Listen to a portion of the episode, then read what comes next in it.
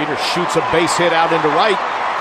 Hit number 2986, now 14 away from 3,000. And that moves him past Sam Rice into sole possession of 28th place on the.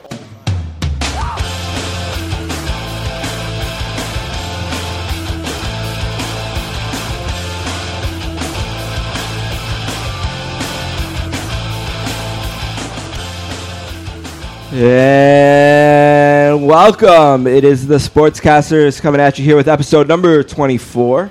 It is June 7th, 2011. We are live from Buffalo, New York, and of course, by live, I mean taped.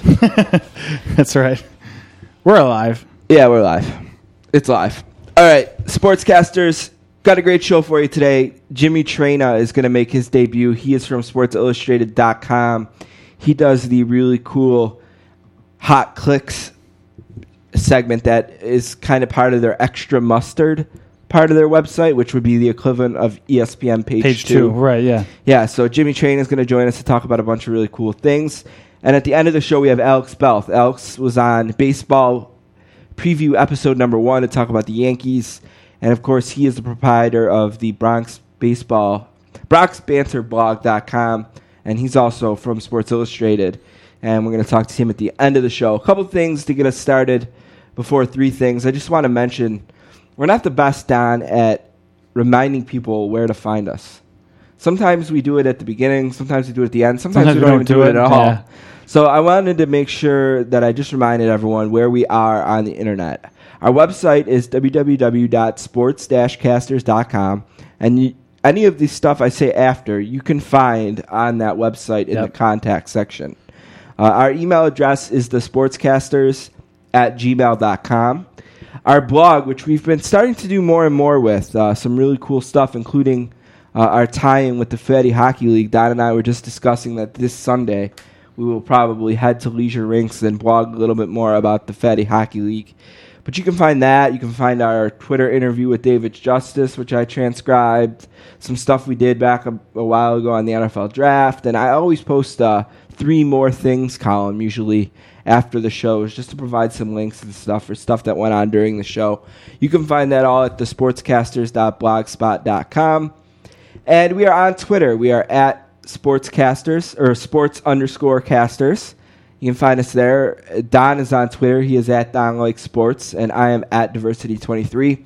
And lastly, we are on Facebook. Uh, likes are still coming in all the time. It's go- kind of growing real slow, but you can find us on Facebook. It's facebook.com slash the sportscasters. Uh, I mentioned the Fatty Hockey League featuring Pat Kane, Tim Kennedy, a bunch of uh, AHL, NHL, D1 junior hockey players in Buffalo here. And just wanted to give a real quick shout out to my brother Anthony, who we've mentioned, who's been on the show before. Tomorrow he's going to get the chance to go to the Buffalo Sabres Combine. Uh, I guess kind of the equivalent of like a college football pro day. Yeah, sounds Uh, like it. Yeah, he's gonna actually have to take the Wonderlic, so hopefully he does. hopefully he does better than Roddy White, who scored a four. Yeah, or what So, Vince Young scored Vince real Young bombed too. I think he got a twelve. Nice. So good luck to Anthony on that. And one other thing I wanted to mention because we all- occasionally will will say hello to a listener uh, that follows us. I know we, we did something last week for a buddy from Tonawanda, but one per, two people that we haven't mentioned that we should because they're really good listeners is our fathers. Yeah. I know your father, Bill Russ, always listens, and I wanted to say hi to Bill and, and thank him for always being a great, great supporter of the podcast and what we do. And uh, also my dad Ed. Uh, I just talked to him last night, and we were talking all about the podcast and stuff. So I wanted to thank both of our fathers as we get closer to Father's Day. Maybe we'll surprise them. Although maybe if I say it, it won't be a surprise now. Yeah, because they do listen. But they do listen. so I wanted to say hi to our fathers, and uh, let's get into it. Let's go and do three things. Let's play a game. All right. Count of three. One, Alrighty, I'll take it off. two, The oil patterns on a PBA lane are very, very difficult. three. I might be able to beat Jamarcus Russell at quarterback. This is the funnest night ever. Did we just become best friends? yep. Now let's move on to other business.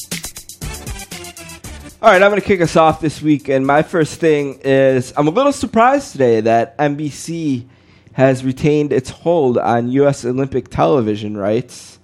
Uh, they have extended their deal through 2020.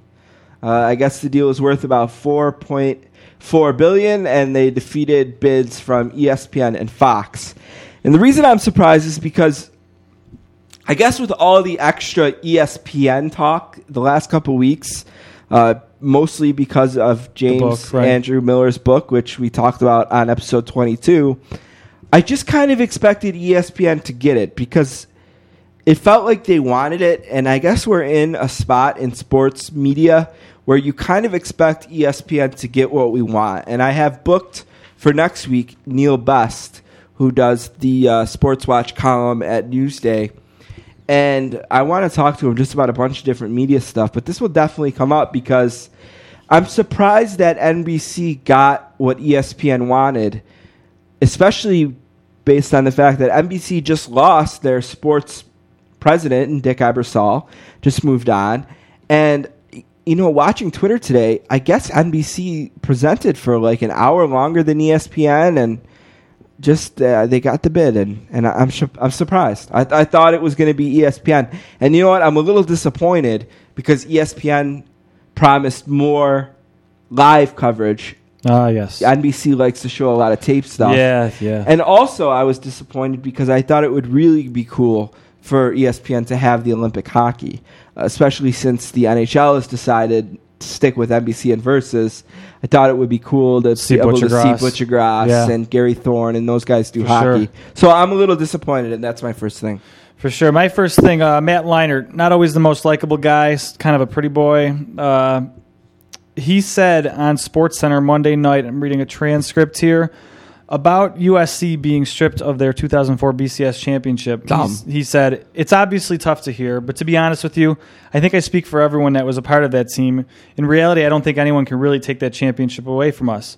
For all the hard work we put in on the practice field, the games, in the title game, we beat Oklahoma pretty handily. Mm-hmm. What happened outside the field, I don't condone it at any point, but that doesn't take away from what we did as a football team.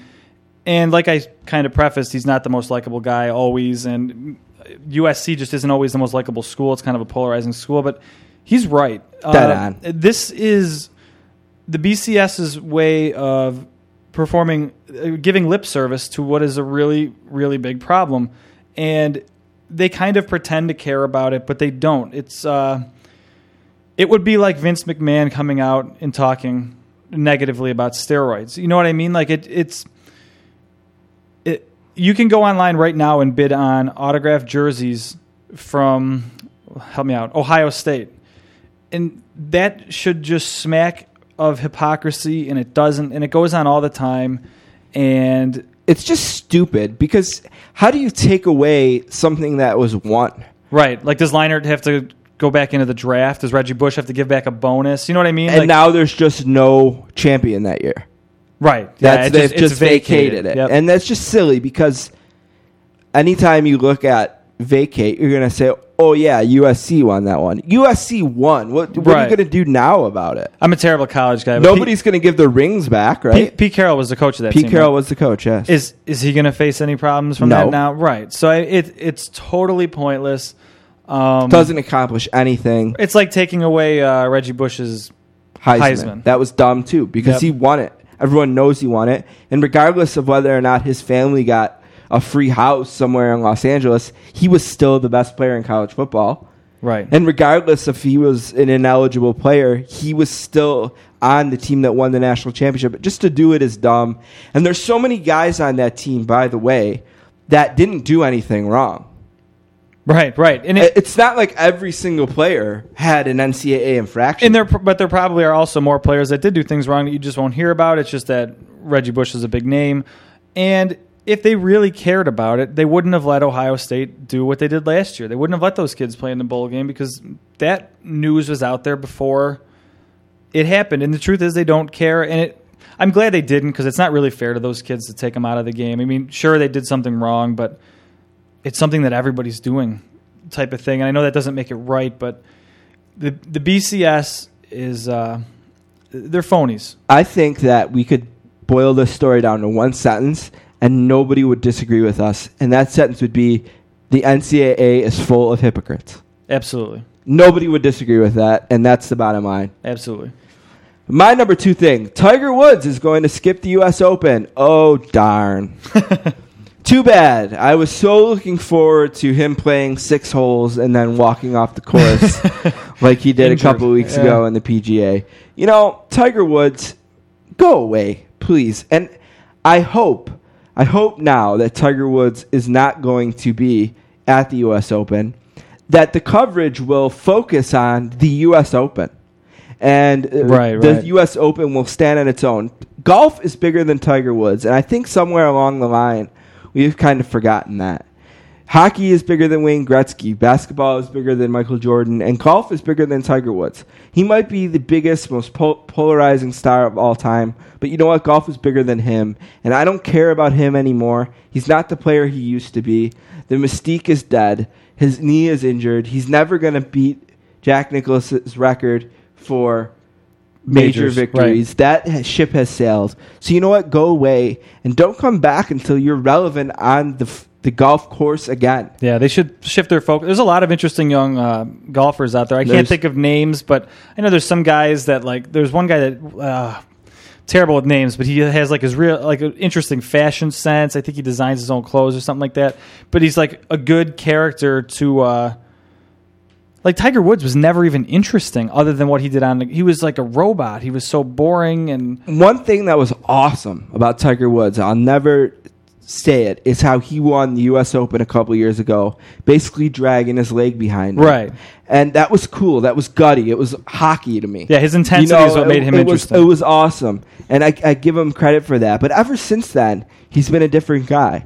Ever since then, his wife beat him with a golf club, and he crashed his car into a tree, and he became this weirdo. He's like almost approaching Michael Jackson. Yeah, You know, like it's, like, it's more more TMZ than it is ESPN. Slap a fake nose on him, and I'm gonna call. Um, you know, I'm gonna wait for him to go hee hee. yeah. I, he's just weird, and I think uh, he- this is his quote. I am extremely disappointed that I won't be playing in the U.S. Open, but it's time for me to listen to my doctors. Dot dot dot. Good idea. Listen to your doctors. Get your knee healed, and come back as a golfer that can compete like you used to, because that's what made you interesting. Right. Being a personality off the golf course No, not did at not all. make this guy interesting. Not at all.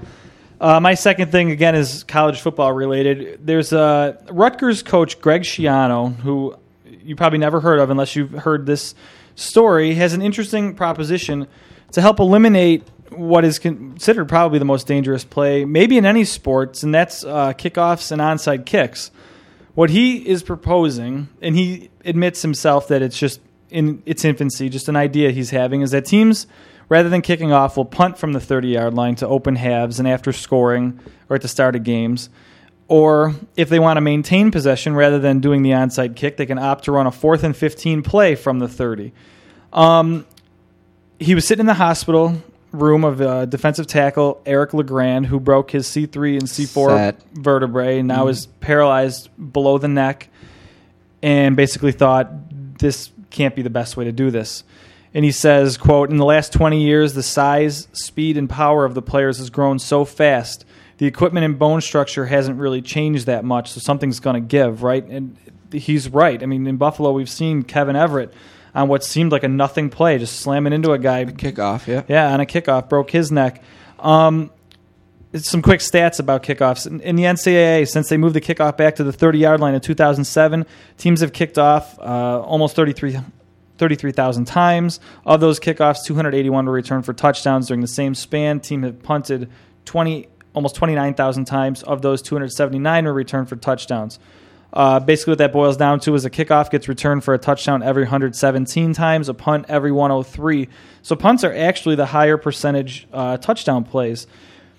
The flip side of it, I guess, would be the argument that 78, almost 80% of kickoffs are returned, whereas only about 40% of punts are returned. But in addition to the uh, lessened chance of injury, it makes I, I think it's interesting. You can you can try to block the punt. You can. Uh, it's it's more interesting to see an onside kick that works. That's a play. You know what I mean? That's a fourth down play rather than the luck of a bounce or whether or not the kicker gets the the roll he wants. And even he says it, like it needs tweaks. He doesn't know that fourth and fifteen is the perfect distance, but all you got to really do is figure out the distance that the odds are the equal. odds are equal to an Right. onside kick. And the only question I have, and like he said, it's in its infancy, is how do you deal with the surprise onside kick, like what the Right. Saints did Yeah. in the Super Bowl? I I guess you that would be out of the game. That would be out.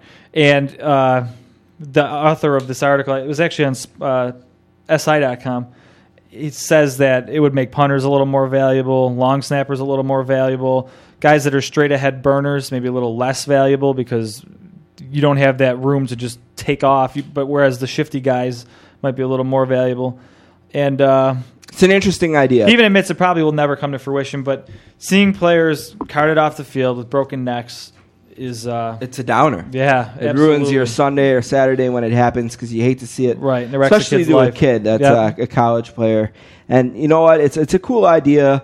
Like you said, it, it probably won't see the light of day, but um, why not? I- and you know what? It's all about physics. The physics of the game are such that everyone is so big and so fast and so strong now that this stuff might happen. And you know what? I'm really scared it's going to happen. I don't know if it'll be at a kickoff at another play. And someone just isn't going to die. yeah. Right.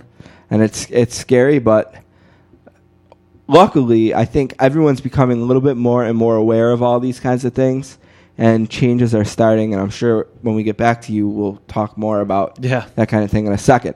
First, my third thing uh, Terrell Pryor is gone from Ohio State. You know, what a bust. this guy was a five star recruit. Let me tell you a little story. Okay. When he was a senior in high school, I took Anthony to Pittsburgh for a hockey tournament. And while we were down there, Terrell Pryor's high school played the state final at Heinz Field. And it was on television, and Anthony and I watched some of it. And Terrell Pryor's team won. He was fantastic in the game. And when we were driving to his game later, they were talking on the local sports radio whether or not Terrell Pryor was the greatest player ever in Pittsburgh high school sports. We're talking about Dan Marino, Right. you know, Tony Dorsett, tons of players that have played. And he was a five star recruit that Michigan and Ohio State battled for. Like he was going to be the next Tim Tebow or Vince Young. And he was nothing. He was a he was a bust. He got the trouble the program in more trouble than it was than he was worth for sure. And now he's gone. And the question is what's next for him? And he released a statement through his lawyer, Larry James, that said, It's in the best interest of my teammates. I've made the decision to forego my senior year. Big deal. You're getting suspended for five, Five games, games, right. anyway, so I don't know what much of a senior year you're going to have. And he does say that the next NFL supplemental draft is the hope that he has to be his next step, but he also didn't rule out the Canadian Football League or working with a personal quarterback coach first. And obviously, one thing that needs to resolve before it matters anyway is for there to not be a lockout. But just what a bust. You know, Terrell Pryor, you were supposed to be better than this. And, Right. uh, you know, you've just been a punk. And it, I hope. He, he was given such a great opportunity, and I just hope he can uh, he can right the ship. I think the obvious question is why now? Like, if you're going to do this, why not before the draft? Why not enter the last, the past draft? Uh, I mean, maybe it's a good maybe he's not going to go high, but now he doesn't know if he's going to go anywhere. Maybe because his coach is gone. Uh, Yeah. Maybe he was going to Yeah. stick it out with Tressel, but now that Tressel's gone, That's he true. decided, you know, forget it. Maybe just uh, there's 1,726 comments about this article on ESPN.com, and it's probably only been up two hours. Wow. You know what I mean? Actually, it's, it was posted at 7:04. It's 7:33 right now. You know, there's already been 2,000 comments and 4,000 Twitter recommendations. Wow. You know, so I I think the pressure and the intensity of the story has gotten so much that maybe he's right. It is in the best interest of the team and his teammates. And he wasn't going to be able to offer much anyway, considering he'd be gone the first five games. So My last thing this week is uh, multiple things. Just a few quick observations about the NHL playoffs and uh, the Stanley Cup. Zdeno Chara, I mentioned we, when we talked a lot about the Stanley Cup. I mentioned that I, he's not putting up the greatest numbers, or especially in the goal total. But I mentioned that he was maybe an outside shot at the MVP. Well, he took a that took a big hit game two in what was Oh, yeah. maybe the worst defensive play I've ever seen in that situation. you got to knock that Alex Burrows on his ass. Yeah, and I've I've seen people. I think you wrote too. Like, what what was Tim Thomas doing? And yeah, he overplayed it, but he was playing an angle there, and there's no way he thought that. Okay, if this guy takes the puck by me and doesn't shoot it, Chara's going to put him through the boards, into the wall, into the third row of the Right. stadium, whatever. Chara just whiffed on him. I don't know what happened there, but I don't think you could make as many mistakes as the Bruins made in that 11 seconds. yeah, I don't think you could make more. First of all, they won the faceoff clean, and Ference just threw the puck away. right. Then Tim Thomas is playing clown hockey, Yeah, he- rolling around on the ground. I don't know what he was doing. And then Zdeno Chara, who stands about Andre the Giant tall, just lets Alex Burrows wheel around the net and put the puck in. Yep. And uh, that was brutal. That was about as bad as that's as bad of an 11 seconds as you can play. Yeah, lucky lucky for them, they came back and won big and uh, game. Not lucky, but f- for their chances. I mean, it wasn't looking pretty to lose two games the way they did. And All right, so let's move to game three. I'm sure you got that next. um, I actually was going to talk about that later at the picks, but yeah, wow, what happened there? Uh, I'd actually be worried a little bit if I was Vancouver. That's the type of game, minus the scoring. I mean, I kind of brought up last week that if Vancouver's going to lose, it might be Luongo's fault, and he was terrible. But I think they got he did have an out. I guess he said the coach asked him with eight minutes left if, he wanted, to come, out. and he said no. Yeah, so what's the point? Yeah, good for him. but that's exactly the type of game they don't want to play. Even if that was a two-one game, they they don't want to get into that. I think they got pushed around a little bit. Well, let's talk. That's what I thought you were going to talk about was Rome. Well, yeah, I do have that on here too. My initial reaction was that the suspension's a joke, but now if you think of it from Aaron Rome's point of view, he's going to miss four of the biggest games of his life that he might never get to play in again, and that I'm okay with. I just wish the NHL. This goes back to I just wish they had a set set of Consistency. Right. Like if you want to if you want to say okay, a hit from behind or a dirty hit is worth 10 games or whatever, or you want to even somehow weight it for the playoffs. Say like, okay, we're going to give you 4 games, but every one of those games that's not a playoff game becomes 10 games. Just do something. Have something in like where do they pick 4 from? Well, I think this is the first thing they did. Is for next year, Brendan Shanahan is going to be in charge of, dis- of discipline. Right, I heard that. And last I checked, Brendan Shanahan doesn't have a son in the league. There's no Gregory Shanahan, right? Like there is a Gregory Campbell. Right. And I know some people, whether fairly or not, have at times insinuated that maybe uh, Colin Campbell. Colin Campbell has not been fair when it has involved the team that his son is either playing or playing on. Put that aside for a second. He has been terrible at his job, a hard job, because he hasn't been consistent enough. So, Brendan Shanahan, who has shown to be very smart and has had come up with a lot of the ideas that have Right, made right. the game better since the lockout, is going to take a shot at this, and I want to give him a chance Yep. next year. Now, in the meantime, we got to get to next year. And the thing I hate the most, I was talking to my dad on the phone last night, and he called a little bit before the game, but we were talking. It was early in the game, and Aaron Rome just puts an absolutely vicious hit on Clearly late. on uh, Nathan Horton. Nathan Horton. Yeah. And wasn't your first reaction, oh? I mean, just to see his head bounce off the ice like that. His arm kind of just stiff up it in was nasty, nasty yeah. hit. And it's the kind of hit you don't want in the game. The guy is Aaron Rome's a joke.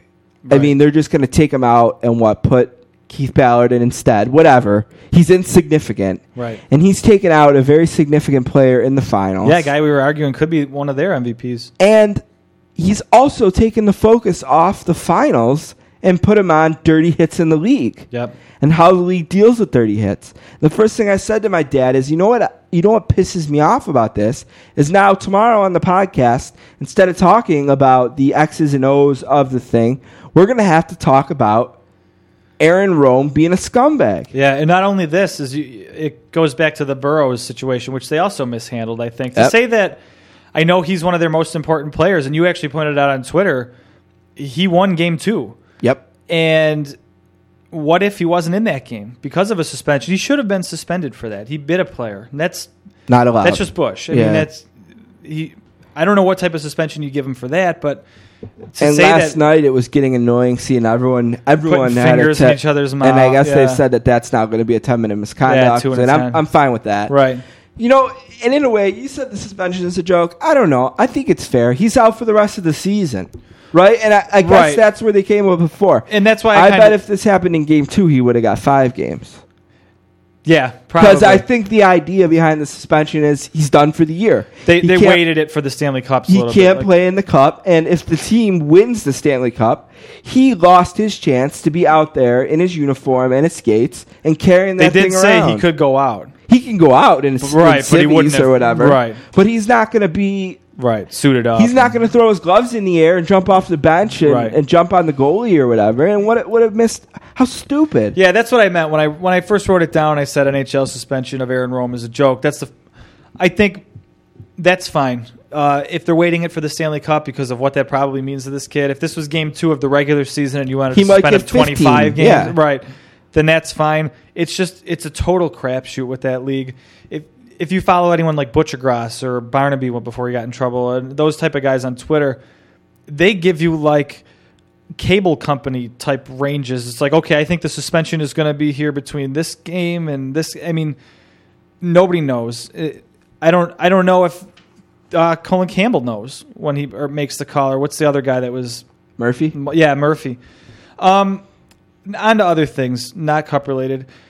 Winnipeg, in 26 minutes, met their goal of 13,000 season tickets. So Doesn't surprise me a bit. immediately the right move there to move Atlanta, Yep. who probably doesn't average 13,000 tickets a game. Uh, and They are not going to be the whiteout. they're not going to be the whiteout. There was a rumor that they were going to be called the, The Winnipeg, Winnipeg Whiteout Whiteout? because I guess the North Star Group had registered Whiteout oh, and Whiteout.com, but I guess they just did that for future promotion. People were nervous for a second that they were going to be the Winnipeg Whiteout. now I'll ask you, maybe you don't know, but has Phoenix given them permission to use the name the Jets? I think the NHL said they were going to take care of that, and I don't see why Phoenix would not. But I, I know ownership has said they're not necessarily sure they want to go in that direction, but it seems like They should. Yeah, it seems like they should.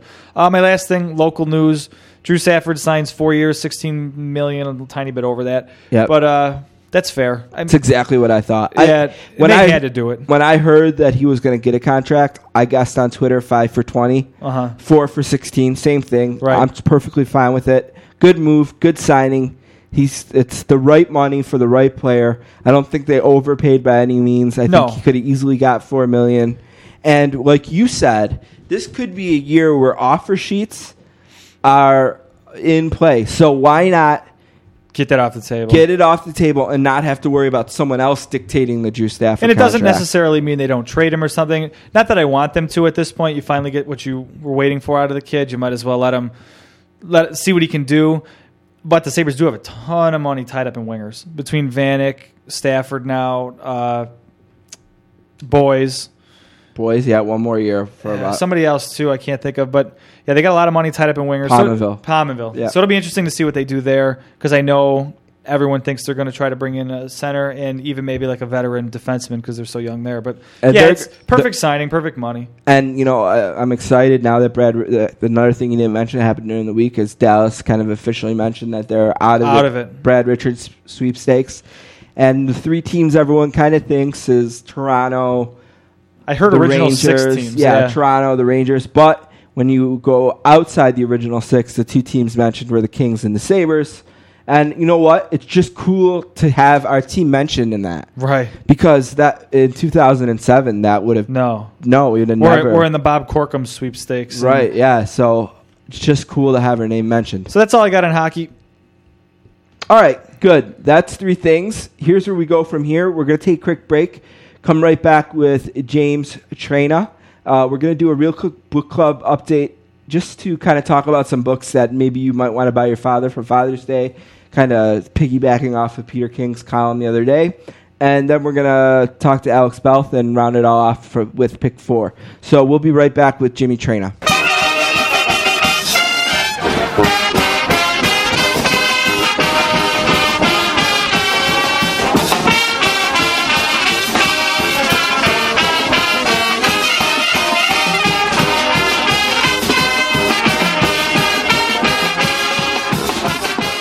Our next guest is from Long Island, New York, and is a graduate of CW Post University.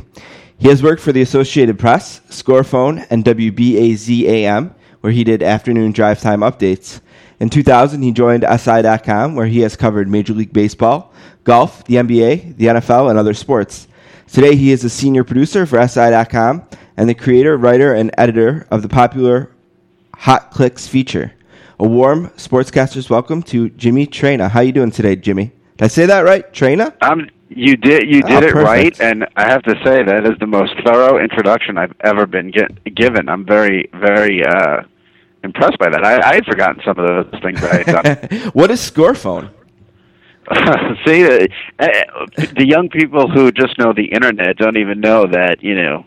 Before we had this World Wide Web and we wanted scores, we had to call a 900 number or an 800 number to get them. Oh, I see.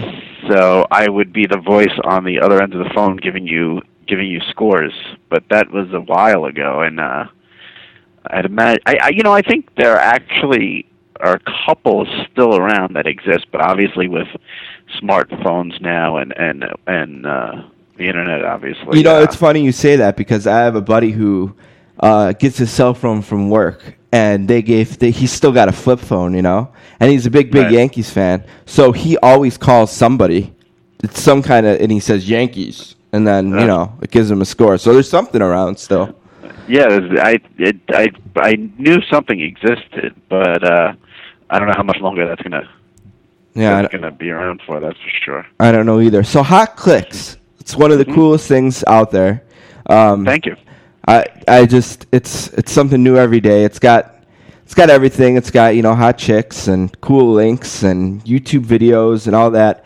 Uh, you're the creator, so how did the idea for Hot Clicks come about? And you know what's the goal of Hot Clicks? Like, do you guys have a uh, you know do you have a mantra? Is there something that you try to accomplish every day?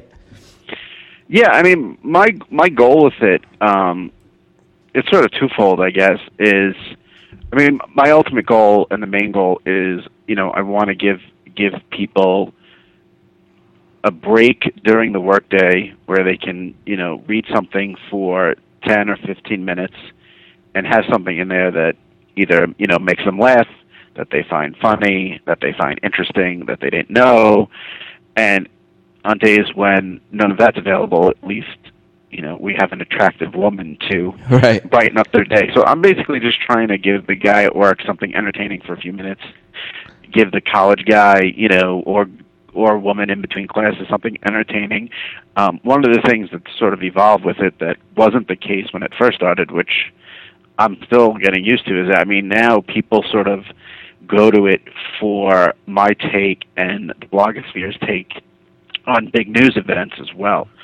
So we sort of, in the morning, especially with the AM edition, is is more of what's going on, you know, from a news standpoint. Whether it's going through the crazy Stanley Cup game last night, and, Right.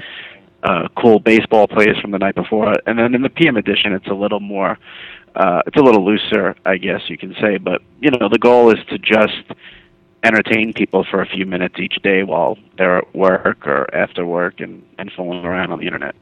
Another cool thing about it is it really exposes you to different things on the internet. You know, like just for example, before today, I'd never heard of the7line.com. You know, and, Right. and you put a little thing up there, and boom, now I know about the 7line.com. And, and there's uh, that happens almost all the time. Is that I know that's kind of one of our goals on the Sportscaster sometimes is try to expose our listeners uh, to different things that are out there. Is that one of the things that you try to do with Hot Clicks too? Is to try yeah, to I mean, definitely. Anything you know, if I see something interesting that that people aren't familiar with, I, I try to use it and and, and promote it. And I, I thought what was interesting about that story with the seven line was, you, you know, one of the things as a sports fan that I get frustrated with are there's a lot of dumb rules and dumb traditions that still go on. And the Mets, who, you know, as an organization are an embarrassment on and off the field, Yeah. have this rule where you can't promote like your website on a sign. But to me, like if you're the Mets, you should have bigger fish to fry than whether someone's promoting their Mets blog on a piece of oak tag. Um, and I think that's kind of pathetic. So I, what I like about that item is I can sort of expose that ridiculousness. And uh, you know that blog, I checked it out, and you could tell the guy works hard on it, and it's pretty legit. So I, you know, I thought it would be nice to give him a a pop. So that is uh, that's sort of how that item evolved. You know, your HotClick seems like the perfect candidate for an app.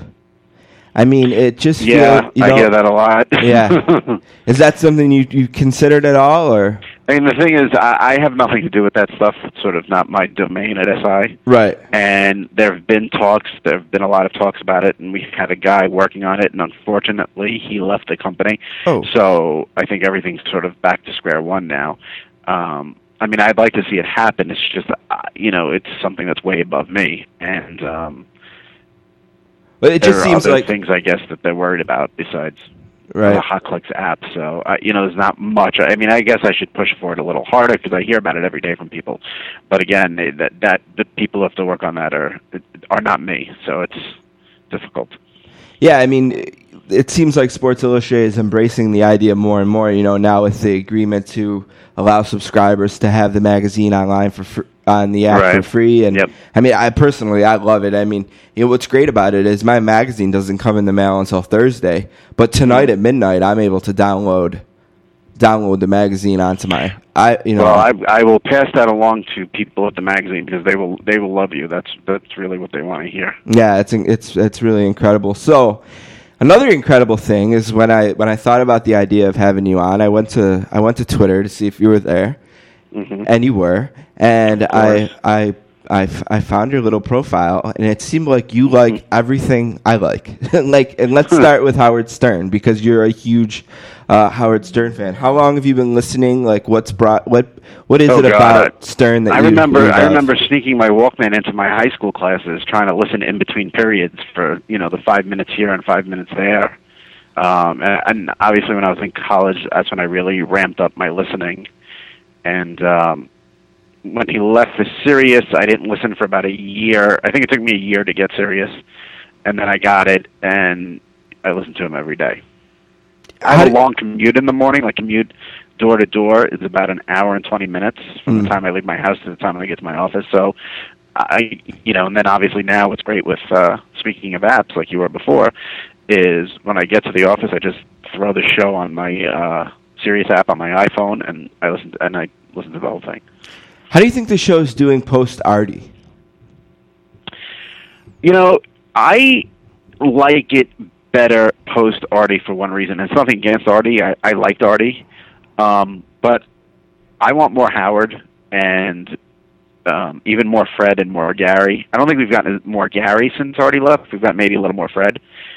Um, but my favorite thing about the show is it's not the porn stars and the strippers and all that stuff. My favorite thing about the show always has been and always will be Howard, Robin, Gary, Fred just riffing on current events, news, and day to day topics. And that's really what the show has become since Artie's left, um, that I've noticed at least. So I I love it. Um, you know, and Howard just riffing on pop culture uh, that that that entertains me more than anything.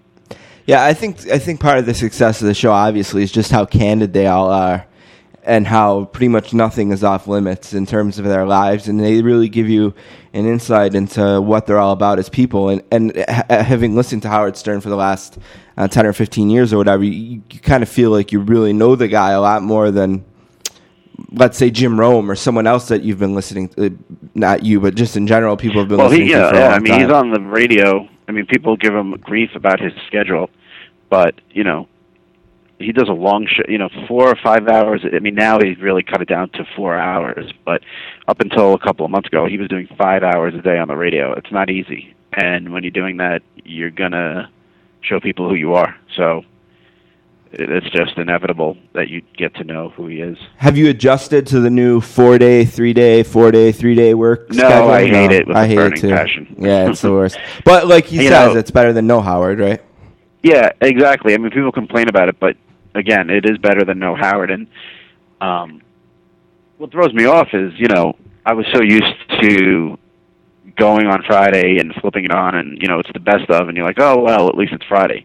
But now, when that happens on a Thursday, it, it really, really sucks. And uh, You Yeah. know, but uh, listen, wait, the guy's been doing it for a long time, and if you can get that into your contract, God bless you. I mean, I would love to do hot clicks three days a week.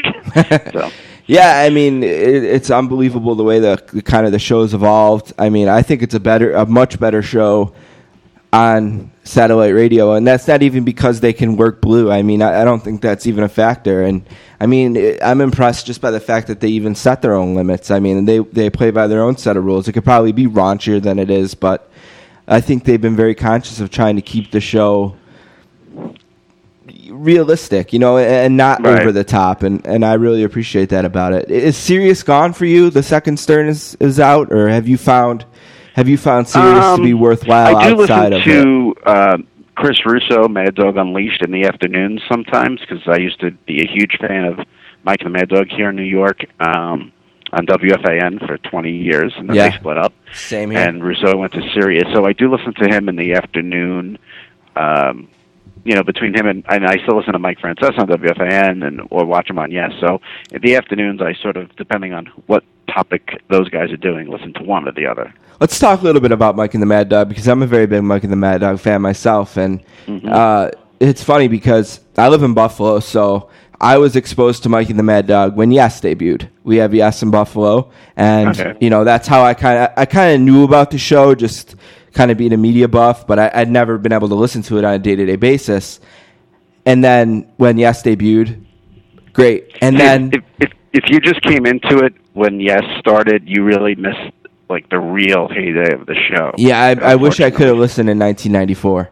Like that's Yeah. the one year I always look back and like, oh man, I wish I could have been there when the Knicks were making their run and the and the Rangers were making their run and oh, what It a was great time it, It was every day was every day there was an energy, and every day there was so much going on between the Knicks and the Rangers and, and hockey. It's maybe maybe it's me. I don't want to generalize, but it seems to me hockey was way more popular back then than it is now. There was real interest um, in the NHL and the Rangers, and they went on that run, and and the Knicks took over. The Knicks back then were almost like the Yankees are now in New York, which people you know a lot of people don't remember and it was it was an insane time and they were on the road mike and the mad dog i mean they were in houston when the knicks played the rockets they were in indiana when they would play the pacers they'd be in vancouver for the stanley cup games and um you know they'd have pat riley on the day of games and mike keenan on and it was uh it was a really unbelievable time for the for this show Yeah, I mean, I always think back to that year and say, you know, it's what one of the great years as a sports fan. I mean, ESPN 30 for 30 even documented a whole, did an hour and a half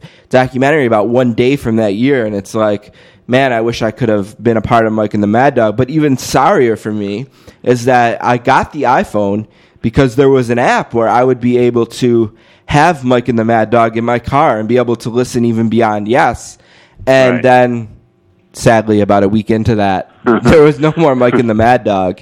And Yeah, you know, was- t- to me, it's like together they'll always be better than they'll ever be apart.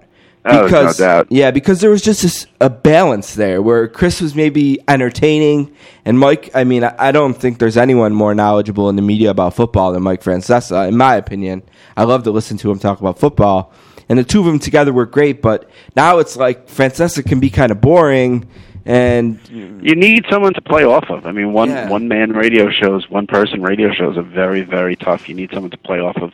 They played off each other brilliantly, and uh, you know I think they both, in terms of the show, they both miss each other being there.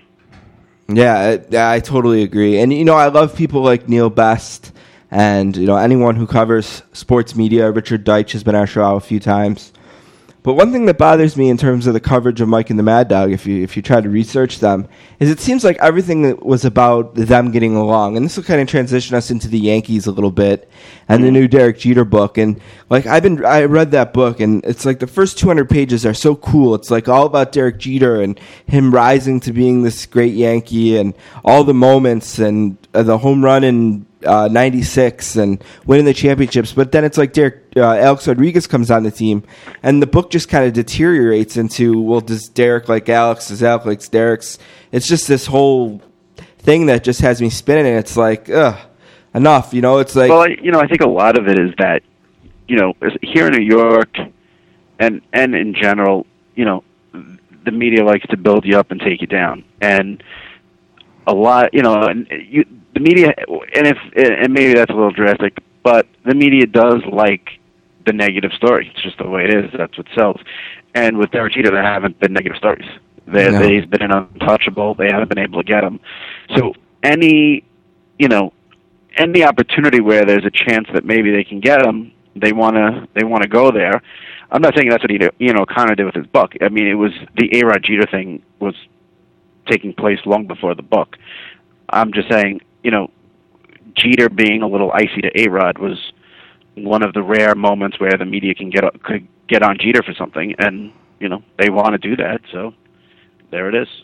As a Yankee fan, how do you feel about the evolution of the Jeter A Rod tandem on the field and as a, as the Yankees team? Where do you think the Yankees are going to go with these two players as they kind of get older and we're starting to see it maybe a little bit with Jeter and definitely with Posada, uh, kind of a deterioration of their skills slightly as they move forward here. They both are under contract for quite a few more seasons. Well, yeah, Posada's gone after this year, so Right. I, I think all the stuff that's been made about him this year is is pretty over the top. The guy's gone after this year, so you know Let him have his last you year. deal right? it, and that's yeah. it. Jeter is obviously around next year and the year after. I I, I can't tell you what's going to happen or what should happen because I I I'm I still don't know if anyone knows what kind of player he is. I mean, he started out looking so poorly, and um, he's been better lately. He's been getting on base, leading off games. You know, I wanted to see what would happen. You know, once we get to June, July, August, the hot weather comes along you know, if Derek Jeter finishes a year hitting 280, which he's not far off from, I mean, it's hard to say he's a completely washed up player. Right. Um, It and, almost you know, reminds me of Ortiz. You know, Ortiz had the last two years had these gruesome Aprils. You know, but then when it got to the end of the year, his numbers were about what you'd expect from David Ortiz. Right. Listen, you're not going to get what you got at one point in his career, but you you have enough talent around him though, where if he becomes a 280 hitter, it really shouldn't be the end of the world. Um, What about his know. defense? You, you watch every night. Is his defense? Yeah, I mean his defense.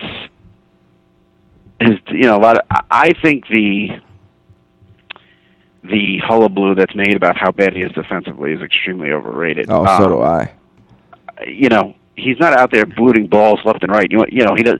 Yeah, there are balls that happen. There are balls that he doesn't get to that you you know another shortstop might get to. But I don't think you know they come out with these statistics, which I, I'm not into defensive statistics. I think I don't I don't see how you can measure defensive st- these like you know balls he should have gotten to or whatever. But um, I you know I think if you watch him every single day, you see that you know he has some issues with his range, but it he's not as bad as as uh, a lot of Yankee haters would like you to believe.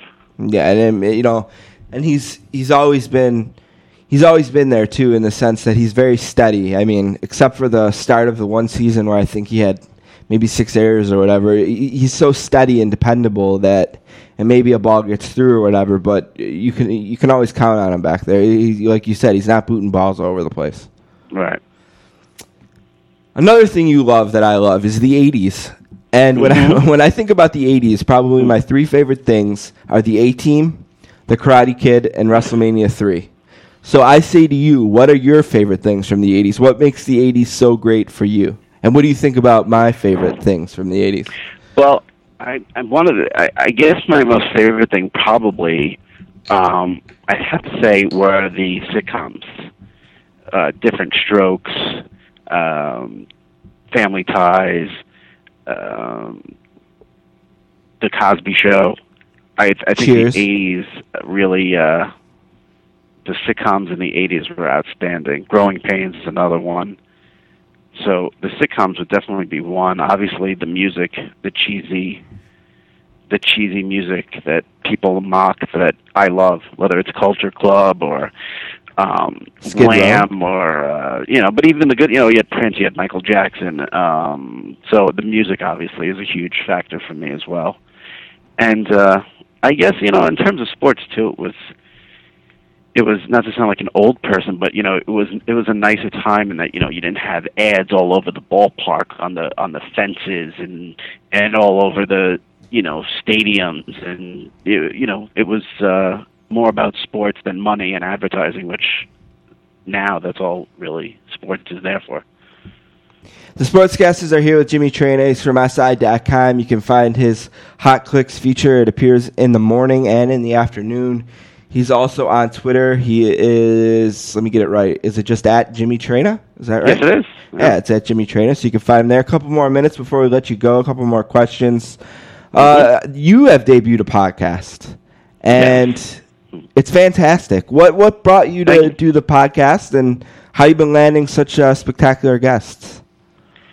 Well, you know, obviously things keep changing and evolving in, in this internet medium, and podcasts have have uh, cropped up on many sites.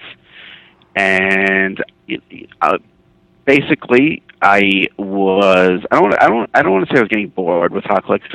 That's not the right way to phrase it. But I was just looking for something new and something fresh to do.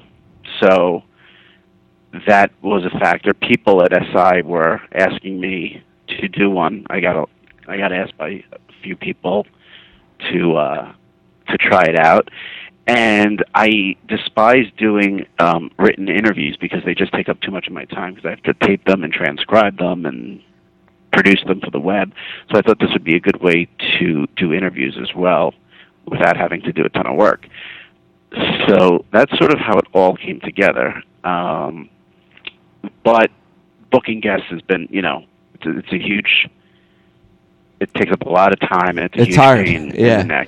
In the neck to deal with PR people and and making sure you have someone every week, and so that part of it is not fun. But that's really the only bad the only bad part of it is um is trying to get a guest every week because I do it all on my own. I don't have any booker or anyone helping me do it. So Has Gary Dell'Abate been your favorite guest so far? I assume. he was i mean he was it was that was that was um very special for me obviously because i've listened to the show for so long i all my guests have been good i mean i can't it's hard to it's hard to say he was my favorite i mean i did chris i had chris Russo on my first show Right. and that that was a lot of fun just because you know he was in full chris mad dog russo mode so i got a kick out of that um Chris Cooley was absolutely hysterical. Uh, it's probably, I mean, that was one of my favorite ones, just because he's so honest and uh, he was really funny. And C.J. Wilson of the Rangers is a great guy because he always has a lot to say, so he was good. So what, what I'm trying to do with this is I'm trying to find people who I want to interview who might not be, you know, like the top of the line Hall of Fame superstars. I want the guys who are going to talk, are going to say some interesting things, are going to be funny, are not going to give me cliche answers. So that's why I'm I'm I'm interviewing some of the people who you see me interviewing, and so because I I'm doing that, they're all fun to me because I know these people have are not just going to be boring and give me standard answers.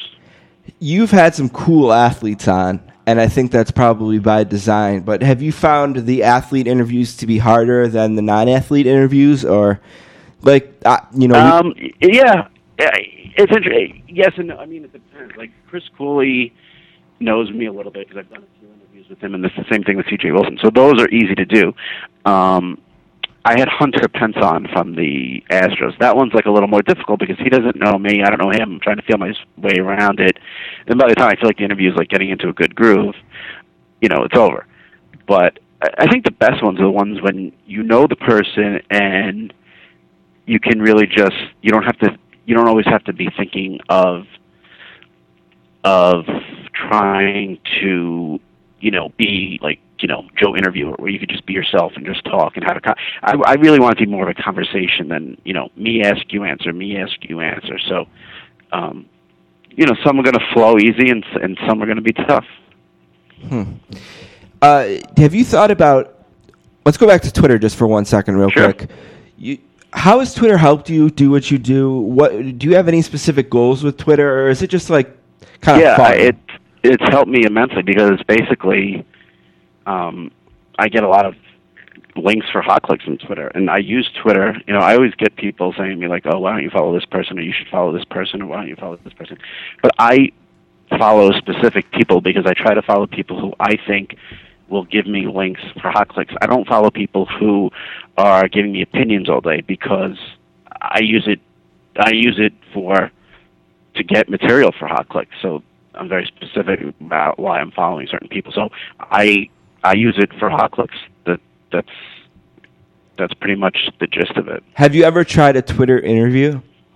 We we had an experience last week where I was in contact with David Justice, and I really wanted to have. We do these like when we have athletes on, we usually kind of separate them from the show, and we do these athlete spotlights. We did one with Deuce McAllister. That's probably our best one, and we just talked to him, the athlete, for about a half an hour. I kind of isolate it, let it stand on its own. Well, David Justice insisted that we do a Twitter interview, and it was just the, the hardest thing I've ever done. I mean, Yeah, I would imagine it's difficult to do. I yeah, it doesn't sound. I think I tried to do one over IM once a few years ago, and that was a disaster too.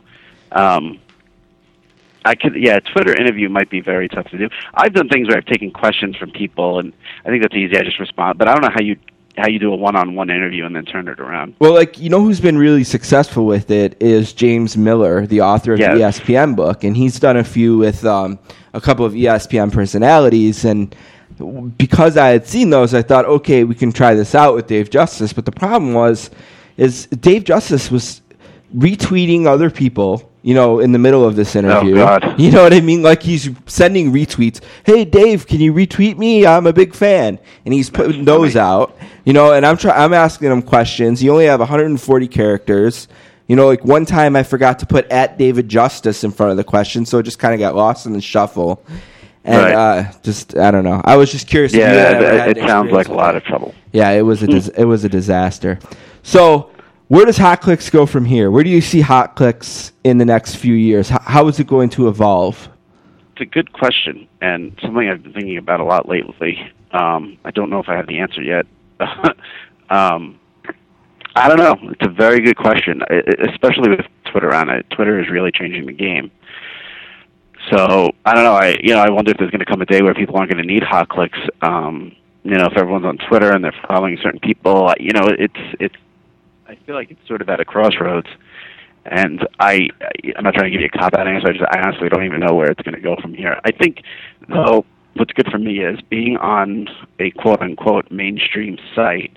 Um, as long as they give me a place to do the offbeat and lighter stories, which is really what I cover, I think I'll be okay here at SI because, you know, we're still a mainstream site. We're not a blog.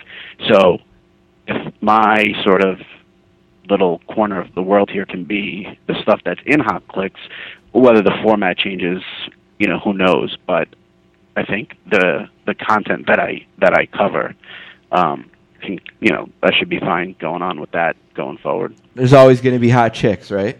If nothing else. yeah, I'm, I always think I'm going to run out, but people send in another one every day. So Right. There's always there's always going to be babes. There's always going to be people doing stupid stuff on the playground. Exactly. And, yeah, uh, the, every day I say, "Wow!" and now I've seen it all, and then the next day happens, and I see something new. Well, thank you very much for this. I really appreciate it. It's Jimmy Oh, my Traina. pleasure. Again, he's from SportsIllustrated.com. You can find his Hot Clicks segment right in the extra mustard. You click on extra mustard, and bam, there's Hot Clicks usually right at the top. And he's got his podcast. Is there a, is there a schedule for the podcast, or do you just kind of do it when you do it? We usually run it later in the week, like on you know Wednesday, Thursday. That's the goal, and uh, it should be up. Uh, we should have this week's up on Wednesday. It'll be um, Rich Eisen from the NFL Network. We taped it today, and it was uh, it was very fun. So that will be uh, this week. All right. Well, thank you very much. Uh, oh, I forgot to plug the Twitter again. It's at Jimmy Traina, T R A I N A. And uh, thank you very much for, for joining us. Hopefully, we can do it again soon. Thank you. Yes, let's do it again soon. I uh, appreciate you having me on. Thanks, buddy.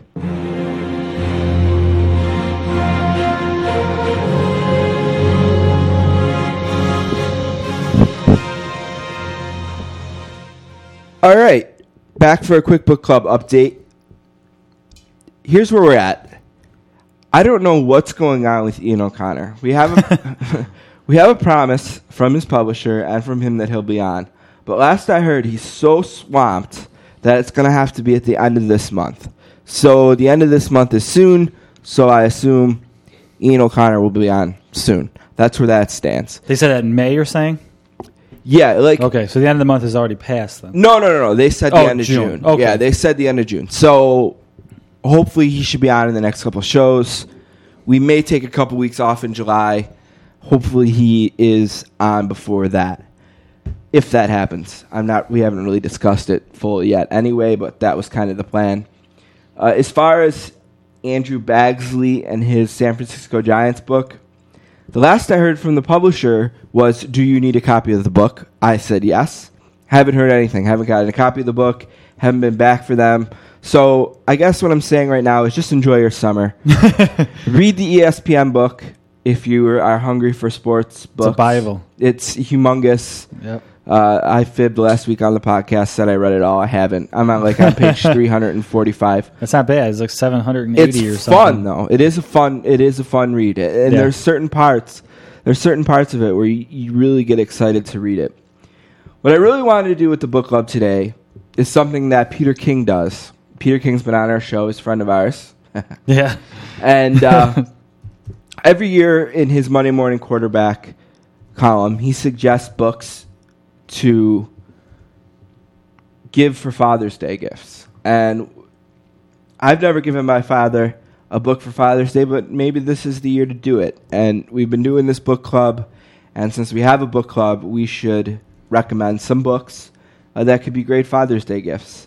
So that's what we're going to do. Don and I are going to throw out about three or four books each to recommend, and uh, be more than you know. Hopefully, you will consider purchasing one of them for your for Father's Day gift, and uh, maybe even purchase it for yourself. And feel free to email us at thesportscasters at gmail.com if you ever want to talk about books. We're always available to talk about them. And I know all of the ones that I'm going to recommend, I've read at least part of them. Yeah, I I have too. Um, I kind of cheated a little bit in that they're not directly related to sports. I know we didn't necessarily say they had to be, but uh, they're close enough. Uh, the first one I'm going to recommend is Adam Carolla's book. In 50 years, we'll all be chicks.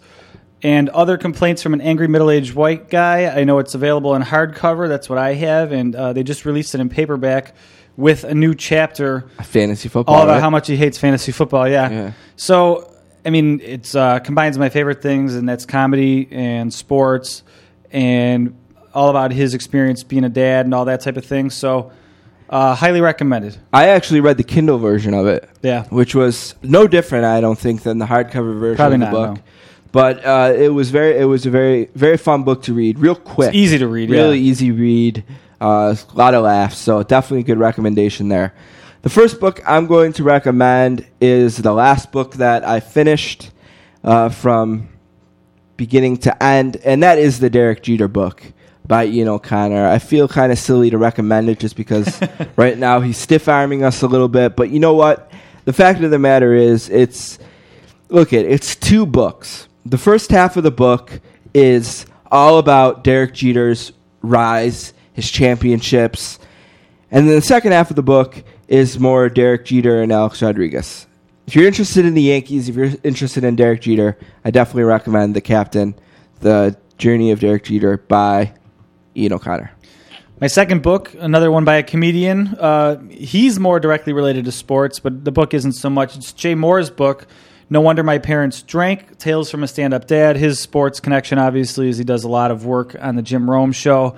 But again, it's just it's uh, kind of quick hitter things about being a dad, about growing up with his parents and sports and just life in general. And if you're going to give a book to your dad, why not one about being a dad? So uh, another funny book, quick read, uh, right up my alley. Did you like Gary Unmarried? I never saw it. You know, I thought it was a really funny show the first season. Really funny. Like, laugh out loud funny. I would look forward to watching it every year. And then it, the second season, it, for whatever reason, it took some creative turns that I didn't understand. He started working at a radio station, and Jay, Jay, Jay I don't Mohr's know. kind of a weird guy. I saw a picture on the internet the other day that uh, dorks will get, but maybe not everyone will. But it, the caption was "How to get your show canceled," and it was a picture of a girl, and it said, "Step one, cast Summer Glau. Step two, get canceled." She's the girl that was from Serenity. She was uh, the Terminator and the Sarah Connor Chronicles. But I think Jay Mohr might be the male version of Summer Glau. Like everything Yeah. he's on, he's a funny guy. He's a likable guy, but nothing he's on seems to stick. no, not at all. My second book is called La- Lasting Yankee Stadium Memories Unforgettable Tales from the House that Ruth Built.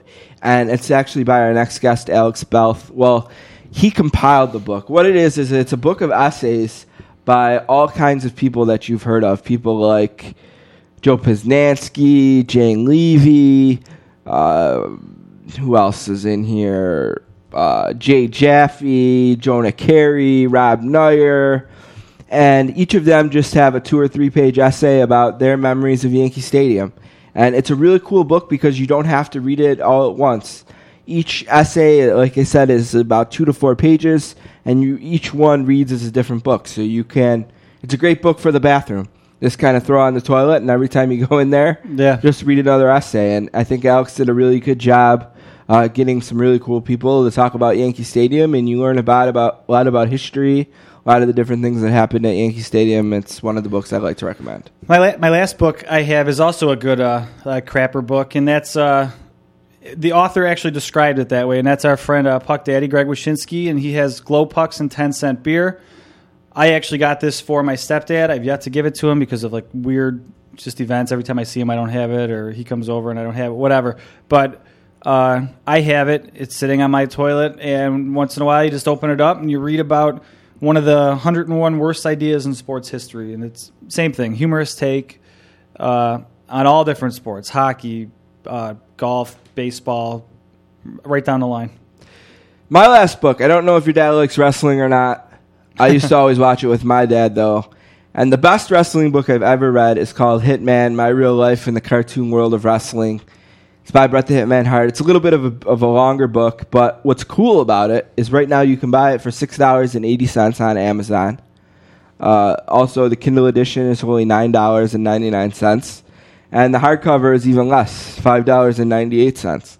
So it's a cheap option, cheaper than a bag of socks. Oh yeah, And it's a really good book. Uh, he's very candid, very honest about things like steroids and death in wrestling, his relationship with Vince McMahon. was that after or before his brother died? Well after. It was well after. Yeah, well after. So he talks all about that, his regrets. he can't be a big fan of Vince then. He's not a big fan of Vince. Uh, they've had a very checkered history, and it's a very interesting book. Um, so I would recommend that. Was it- you liked it more than uh, who had the big ones that sold really well? Mankind's books. Mankind's books are cool in this, and They're just kinda is silly, though, This is a, well, i- his books are silly. He wrote them himself, and that's another thing I love about the Bret the Hitman Hart book is he wrote it himself, and it's all from uh, very smartly for whatever reason he had kept audio journal Really? through his whole career. That's cool. So a lot of the stuff he took from there, and it's about his family. Obviously, a great wrestling family, and uh, a couple interesting things. Uh, make sure you check out uh, Peter King's Monday Morning Quarterback this week. You can find the books that he recommended. One of the books he recommended is The Extra Two Percent by jo- Right. Jonah Keri. Uh, so I thought that was pretty cool. Another book he recommended is one that I really want to read, and I've been I've been thinking about grabbing it. And uh, at this point, I might wait for the for the paperback, but it's The Last Boy, Mickey Mantle and the End of America's Childhood by Jane Leavy. Everything I've heard is it's a really great book uh, about baseball. And the last one uh, that I noticed on his list that I want to read is something that he hasn't read but wants to read as well, and it's called When the Cheering Stops. Bill Parcells, the 1990 Giants, and the Price of Greatness, and that's by William Bendetson and Leonard Marshall. And it's a cool book for people in Buffalo because the 1990 Giants are the team that beat the Bills Yeah. in the wide right game. Uh, so it just seems really interesting. I love Bill Parcells. He's really fascinating to me. And this is a book that I think I want to get, and I want to track down William Bendetson, and maybe we can make this uh, a book of the month, maybe in the fall when football is not fighting over nonsense. But that's that. We just wanted to take a few minutes and recommend some books. And we will be right back with one of the authors of one of my recommendations, Alex Belth.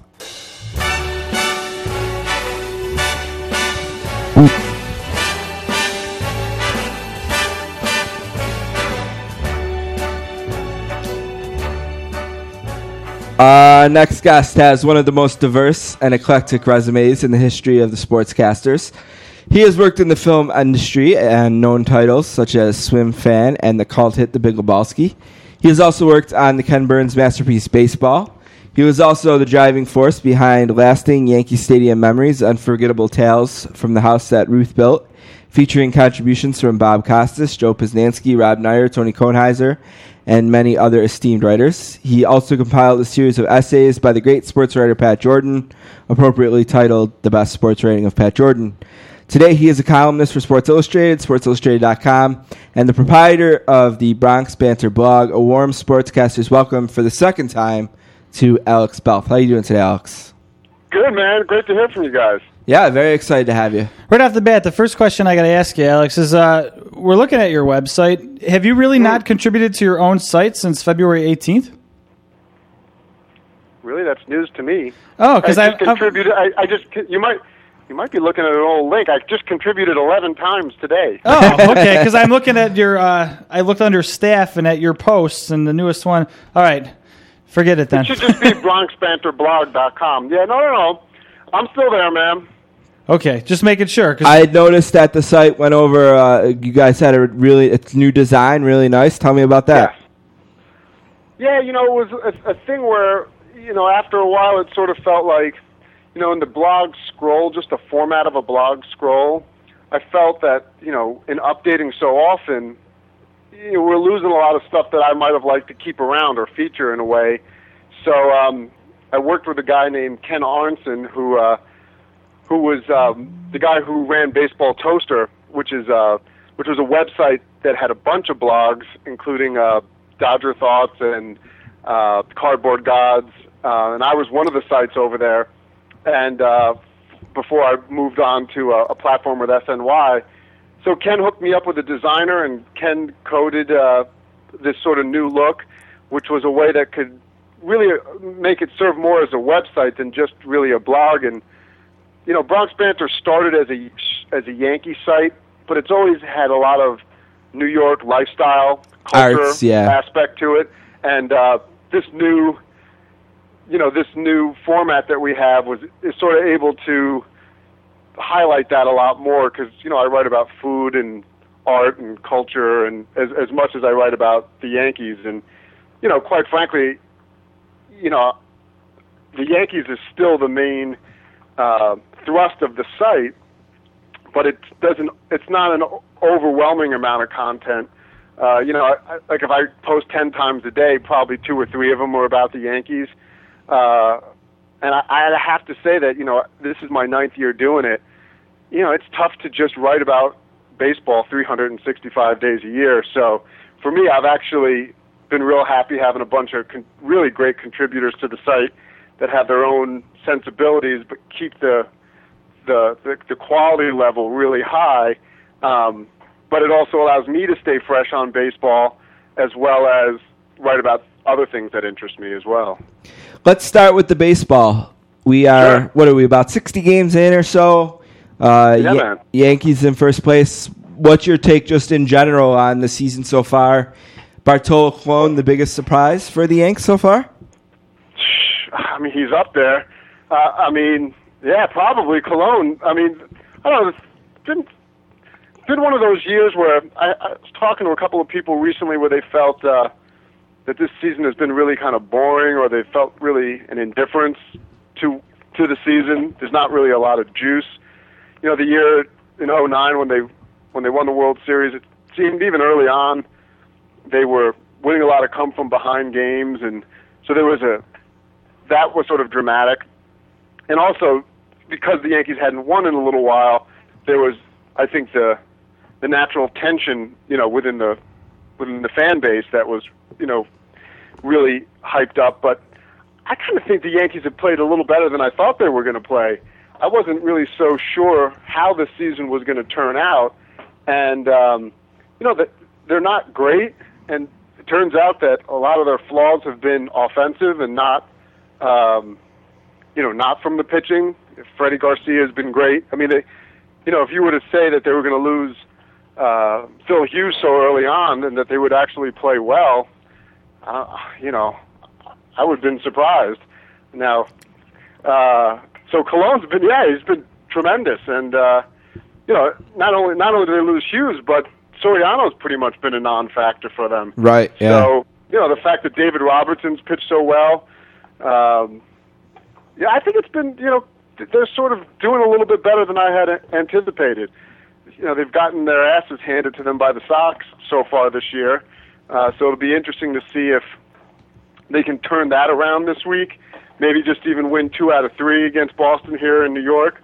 Uh, and obviously Boston started out lousy, but I think as we all, I don't think anyone's surprised that they've picked it up. I mean, they're, No. they're just so loaded. Yeah. That, uh, you knew it was just going to be a matter of time, and you know, if, if the Yankees stay healthy, you would you would have to think that it's going to be, you know, you can't d- count the Rays out, but uh, with the Yankees' money and with actually having some chips in, in the minor leagues to, to, to deal with, you'd have to figure the Yankees are going to make some sort of moves to uh, to bolster the roster before it's all said and done.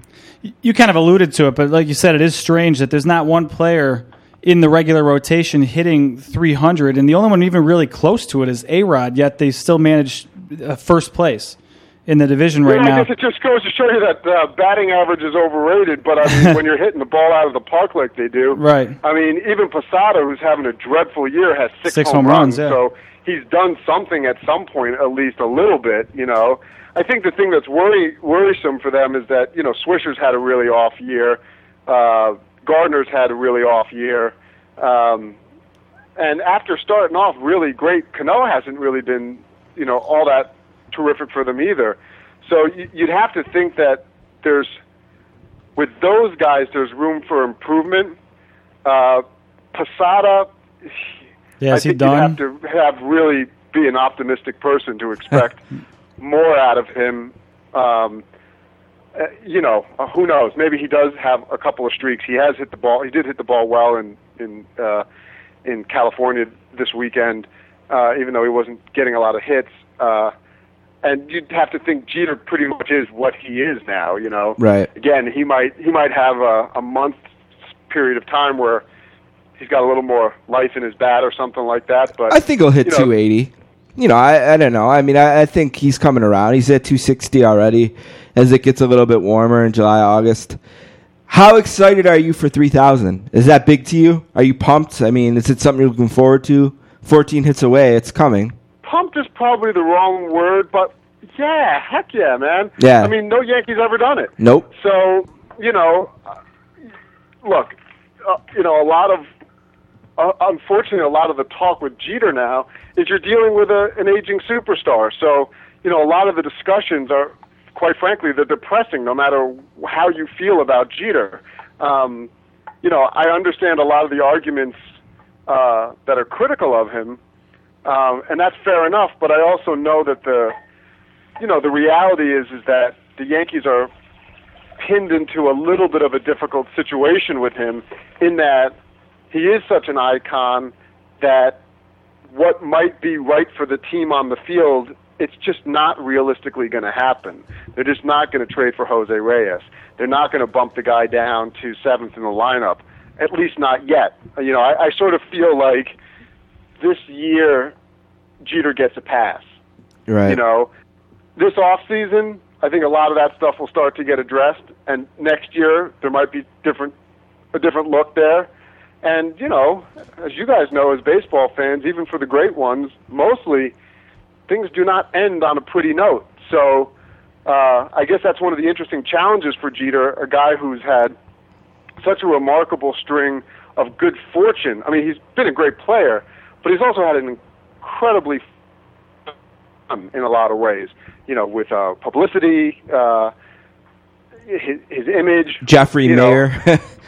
What's that? I said Jeffrey Maier. Yeah. you know, I mean, five freaking championships. I mean, this guy's really had a charmed career, and uh, it'll be very interesting to see how it he handles his decline. Um, you know, it's sort of easy to be a guy like Jason Giambi, who He's cut know, out cheeseburgers. peter out and then Right. says, "Oh, you know, I can hang around for a little while in the National League as a pinch hitter and a spot starter, and you know, he can sort of slowly fade away." But uh, you know, he wasn't an alpha male playing shortstop for the New York Yankees for his whole career. So there's there's a far way to fall, and as you know, we saw a couple of weeks ago with Posada, last time they played the Red Sox, for people who, you know, it's often the the pride and the competitiveness that makes you great that can sometimes make you look real human and vulnerable later in your career when it, it's as if uh, you're the last to know that your skills are waning. You know. You have to be really excited about Curtis Granderson and what he's the way he's played this season, huh? Yeah, he's pretty much the guy that you you expected him to be last year when they traded for him, and I guess that early season injury last year, you know, he just really wasn't quite himself until the last third of the season. But uh, yeah, guy doesn't hit for high average, but shoot, what he got eight or nine home runs against lefties. I mean, it's he's tremendous. Slugging Especially- 594. Yeah, I mean, especially when he came over last year, and the whole bugaboo was that he couldn't hit lefties at all. Uh, so he's been he's been, you know, tremendous, and I think he's a pretty. You know, I've never seen Jeter argue so much, but I have seen Jeter argue. I mean, granted, Granderson hasn't been there that long. I've never seen the guy. I mean, he's really unflappable. I mean, he never gets hot at all, uh, even if he's slumping. Uh, so he- I think he's a pretty popular Yankee with the fans. People seem to have taken to him. You said that uh, some people have been claim, uh, complaining a little bit there isn't that much juice to the season. Well, in the American League East, there's going to be juice soon because I mean you got the Yankees at 33 and 24, Red Sox 33 and 26, Tampa Bay has 31 wins, and even Toronto has 30. So it's going to be it's going to be a fun race, and you know if Seattle can stick around, they have 31 wins, Then Detroit has 32. The other second place teams it's not going to be a given that the AL East, although probably, but it's not, it's going to be a race even for the wild card. So I think it's going to be a fun season towards the end here. I think so too, but you have to remember. I think the mindset of a lot of Yankee fans, certainly more casual Yankee fans, is like ho hum. Let's talk it uh, on August 31st. You know what I mean? They're, they're just like we're going to be there. There's an arrogance that's built in there, and, and really an entitlement because the team has been so successful. And I think, you know, there's some for the more hardcore fans, there is some excitement about some of the prospects they have, Jesus Montero, uh, Manny Banuelos, some of those guys, but they're not quite here yet. And so what you have in the present is you have, you, know, the reality of dealing with the decline of the, you know, the great Yankees from the Torre years. And so there's maybe that's part of what, you know, has created a little indifference from from some fans or, you know, reserved emotions, but yeah, I mean, the deeper into the season it goes, and believe me, uh, and again, I don't know, in about 20 minutes, most Yankee fans are going to be pretty pumped up once the Red Sox start. You know, once Yeah. the Red Sox team starts. Uh, you know, a lot of your blog is about living in New York. What, what's kind of the what's the mood like in New York right now? The Mets are a disaster. You know, football is on lockout still. Uh, are, is, are people into the hockey at all? People into the basketball at all? What's just like kind of the general mood of the New York sports fan right now? Well, last week, severe depression over the, uh, you know, the fact that Donnie Walsh wasn't going to stick around in the Garden. Uh, with hockey, you know, you have to be a hockey head, you know, to really care. Uh, I'm not a hockey person. I really liked Lee Montville had a had a great piece in the, in Sports Illustrated last week about the about the Bruins making the, the the Stanley Cup and harkening back to the old days of the Derek Sanderson Bruins in the 70s. That was pretty cool. But um, you know, at least from just people that I chat with, you know, in my comings and goings, whether it's a bus driver or a guy online at the deli or whatever, basketball is always, you know, basketball is always the topic. I think that's can engage people. So a lot of people I know have been stoked about the finals. I mean, first of all, because the Heat are kind of easy team to either love or hate, Right. and uh, you know the Mavericks are a likable team too. So I, I spoke. I actually talked to more people today about Game Four of the NBA Finals than I did about the Yankee Yankee Red Sox series. You know, in Buffalo, we're not a city that pays a lot of attention to basketball, but I think it's been different this year because we found a villain in LeBron James and the Heat because we're a small market and we can relate to having our players kind of ripped from us like Cleveland did. And I think Yeah, I mean, it, it seems everyone has. Uh, I mean, heck, yeah. I mean, even if you're in big markets, people have really turned on. I don't. You know, it's weird. I mean, LeBron played there for nine years. There's no, there's no shame in what he did. I think that what stuck in people's craw was the way he went about it. Right, I'm taking my talents you- to South and Beach. even that you would think at some point should be forgivable. Um, but again, it's almost like the A Rod thing: the best player, most money. You know, you're kind of looking sometimes to to find a guy to to root against, and guys like A Rod and LeBron, they're the bad guys, but they don't relish wearing the black hat necessarily. Like for instance, Jose Bautista looks like a guy who could wear a black hat.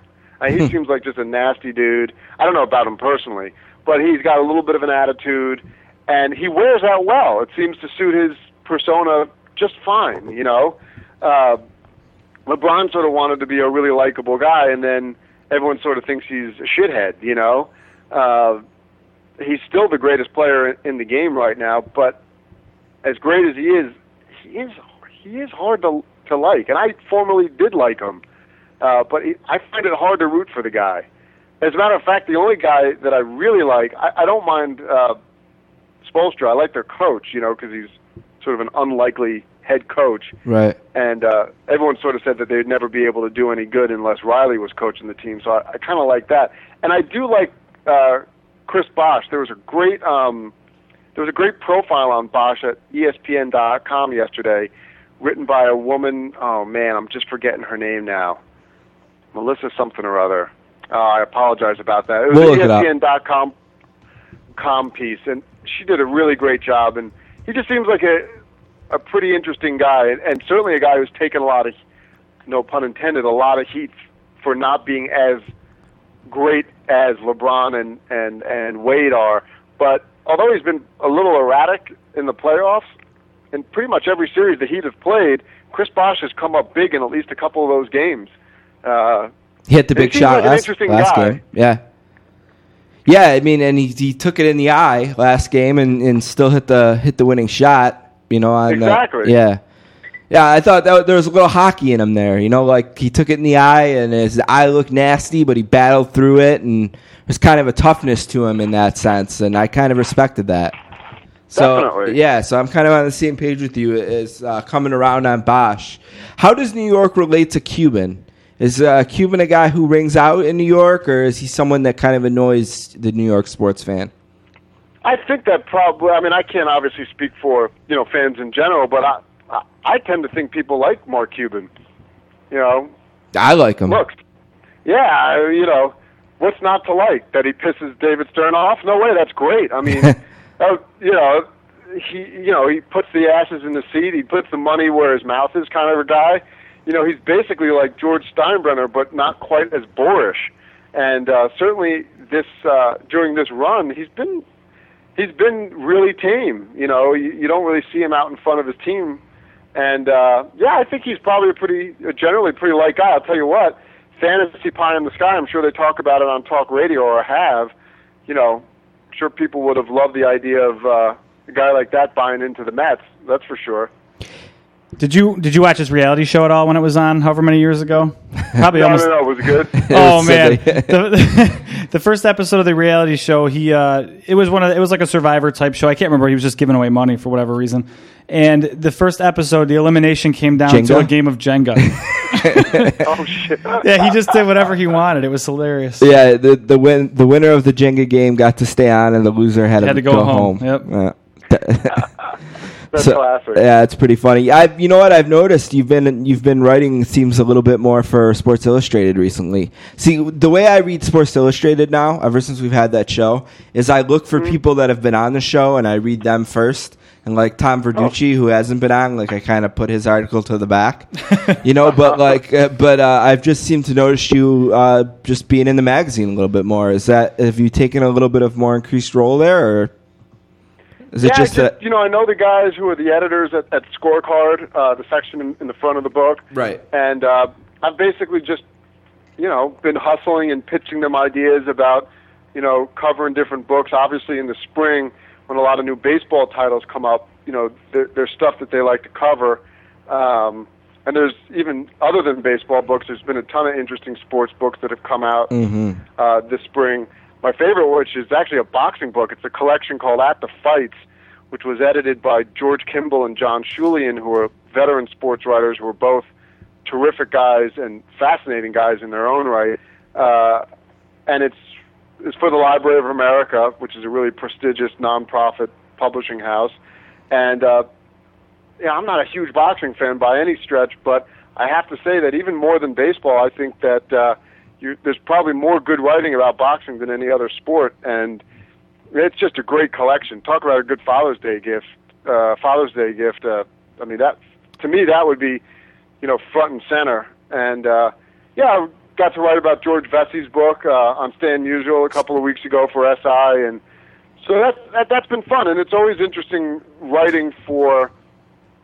Uh, I mean, obviously, I mean, I won't lie. It's nice to get in Sports Illustrated. That's a nice thing. But it's also nice to write for different venues and to, uh, you know, to learn how to write 400 words that mean something. If you, you know, you have just a, a short amount of space, how do you actually get your thoughts together and write something that uh, makes sense? I mean, the the pieces for SI they're not really reviews. SI doesn't really do proper book reviews. They don't review anything that they don't like. So they're really more appreciations. I don't want to say I don't want to discount them by saying they're just puff pieces, but they're more you know things that they like and that you endorse, and you say, hey, listen, this is a reason you should go out and pick this up. Um, so I've actually I've actually really enjoyed it. It's been a lot of fun. Do you find that when you're in Sports Illustrated, it gives a boost to the Bronx Banter blog, or have you seen no connection there?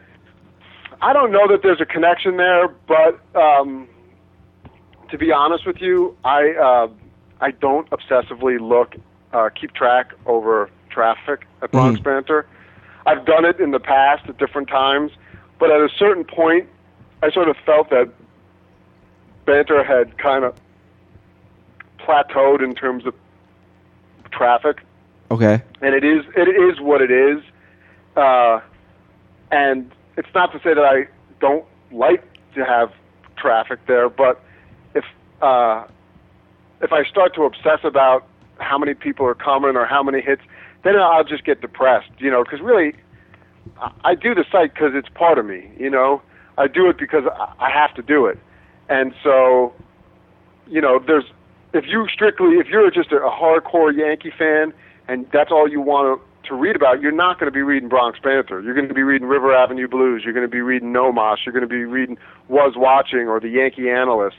And I would assume there's a whole host of fans that read a bunch of these blogs. Do you know what I mean? Yeah. But if you, if you read Banter, yeah, you do want to follow the Yankees, but you're also looking to follow like a New York City lifestyle site. So, you know, we definitely, and so I think we have a, a, a real diverse crowd, but it's not a crowd that's going to bring you like Bill Simmons kind of ratings. you know what I mean? Yeah. And um, so I'm very content with knowing what we are.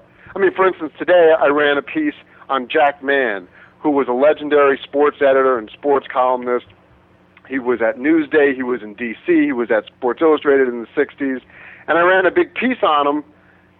Now, I don't even think my Yankee audience would really care that much about that, you know? Right. But anyone who cares about sports writing would. And I know that if someone Googles Jack Mann and wants to read up on him, that if they're directed to the site and I can put out some stuff out there that I think is, you know, interesting and important, um, at least important for me, you know, that you know, I'm I'm happy for Banter to be the home for that kind of stuff. So I guess what I mean to say is that the stuff that sustains me and and drives me on the site isn't always stuff that necessarily is going to result in the highest ratings. Just make sure that you don't go to any Mets games with a sign that has BronxBanterBlog.com on it. Yeah, that would be that would be, and and although maybe if it was Bronx Banter blog, they wouldn't mind so much. Oh, they wouldn't toss you. You don't think they might let you stay stay in the game? Did you hear? Maybe I'll tell you, if I went to Yankee Stadium with that, they, they sure as hell would toss me. That's for sure. yeah, I, I saw that today. That the poor guy from I don't even remember his site, the extra7.com or something like that. Yeah. yeah. But all right, it's the Sportscasters here. We're with Alex Belth, the BronxBanterBlog.com. We have to let him go in a second because he has to watch the Yankees game. Obvious, obviously a priority. You can follow him on Twitter. He is at Alex Belth. What else is going on before we let you go? What's uh, what's coming up in the future? You going to be an SI at all? Are you working on anything for the blog? What do you want to promote? Uh, what do I want to promote? Uh, happiness, uh, good love. I don't, no, I don't know, man. I'm, I'm, I probably got a couple of things that I'll in the hopper for Sports Illustrated in July. Um, right now, actually, the fellow George Kimball I was just telling you about, who edited the boxing collection, I've been working on a profile piece on him. Uh, only because I was going to do an interview with him for Bronx Banter when the when At the Fights came out, and as uh, as I started to interview him, we were doing it via email. He gave me so much great stuff and he was such an interesting guy. I thought I, I just got to write a piece on him. So that's actually just something I'm doing for myself, and that I'll I'll I'll, I'll shop around as a as a freelance piece when it's done. Uh, but that's what's that's what's getting me up at uh, you know six o'clock in the morning, an hour and a half before I go to work, and and just plowing away and and you know trying to just show up and do the work and and be sustained you know by by doing just that, showing up. I, I have this one quote on the site that says uh, it was from Woody Allen, where he says, "80% of success is just showing up." And uh, as I've gotten older, that's something that I definitely embrace a lot more because uh, I'll tell you this, man, uh, writing is just. It's not that I'm, I'm. This is not a complaint either, but it is humbling and hard. just, I just find it to be a constant struggle. It's not easy, and uh, you know, I try to I've been lucky enough to. You mentioned Glenn Stout was on the show. Yeah. Kimball Schulian, Pat Jordan, I, I, Richard Ben Cramer. There's a bunch of older, particularly older writers. Although Glenn's not that much older than me. Uh, th- I found that there's a bunch of older writers who have a real custodial sense of what good writing is, and th- they're real generous. And if you're eager and you're a good student in a way, and you give a shit, that uh, you know they're really willing to mentor you and, and impart their. At least I've had that experience where they've been willing to share their experiences about the craft. And uh, you know, I didn't go to journalism school. I only started writing when I was in my 30s. So I've gone. These guys have all been my professors in a, in a way, and mm. I, I don't know, you know, what kind of writer I'll turn out to be. But this is my ninth year of doing it, and I feel like I'm just I'm pleased with the effort I put in. Again, I might be only end up being a half-assed writer, but you you can't control that. You know what I mean? You can only control your effort to a certain degree, and uh, so that's sort of what keeps me going. I just wanted to clarify real quick. Uh, I do now see your name all over the front page of your website. but if you do, if you click on staff and then click Alex Belth, the first article link there is from uh, yeah, that's yeah, that's got to be some sort of technical snap. Yeah, you have to talk to your IT that, guy. Actually, thank you for bringing that up. No I'll, problem. I'll make sure to uh, I'll make sure to, to, to correct that as soon as possible. Not a problem. hey, you know what we did last? You know what we did last week, Alex? And I just want to not recommend it. Is we did a, t- a Twitter interview with David Justice. It was. It oh was, Jesus! Yeah, it was. it was impossible. You know, I, I tried to get the guy to come on the podcast, and he said, "No, let's let's do a Twitter interview." And you know, I'm asking him questions, and he's like retweeting people's birthdays in the middle of the Twitter interview. it, was a, it was a disaster. But wow, that uh, sounds like a new level of like horribleness. Yeah. yeah, it was brutal. But all right, we gotta let you go because I don't want you to miss the Yankees and Sox. So Well, I appreciate that. And listen, boys, let have me on. Let let's do this again later in in, in the summer. See where where the Yanks are. sounds, Sounds good. awesome. We'll talk to you soon. All right, buddy. All right, man. Have a great one. Thank, Thank you. you.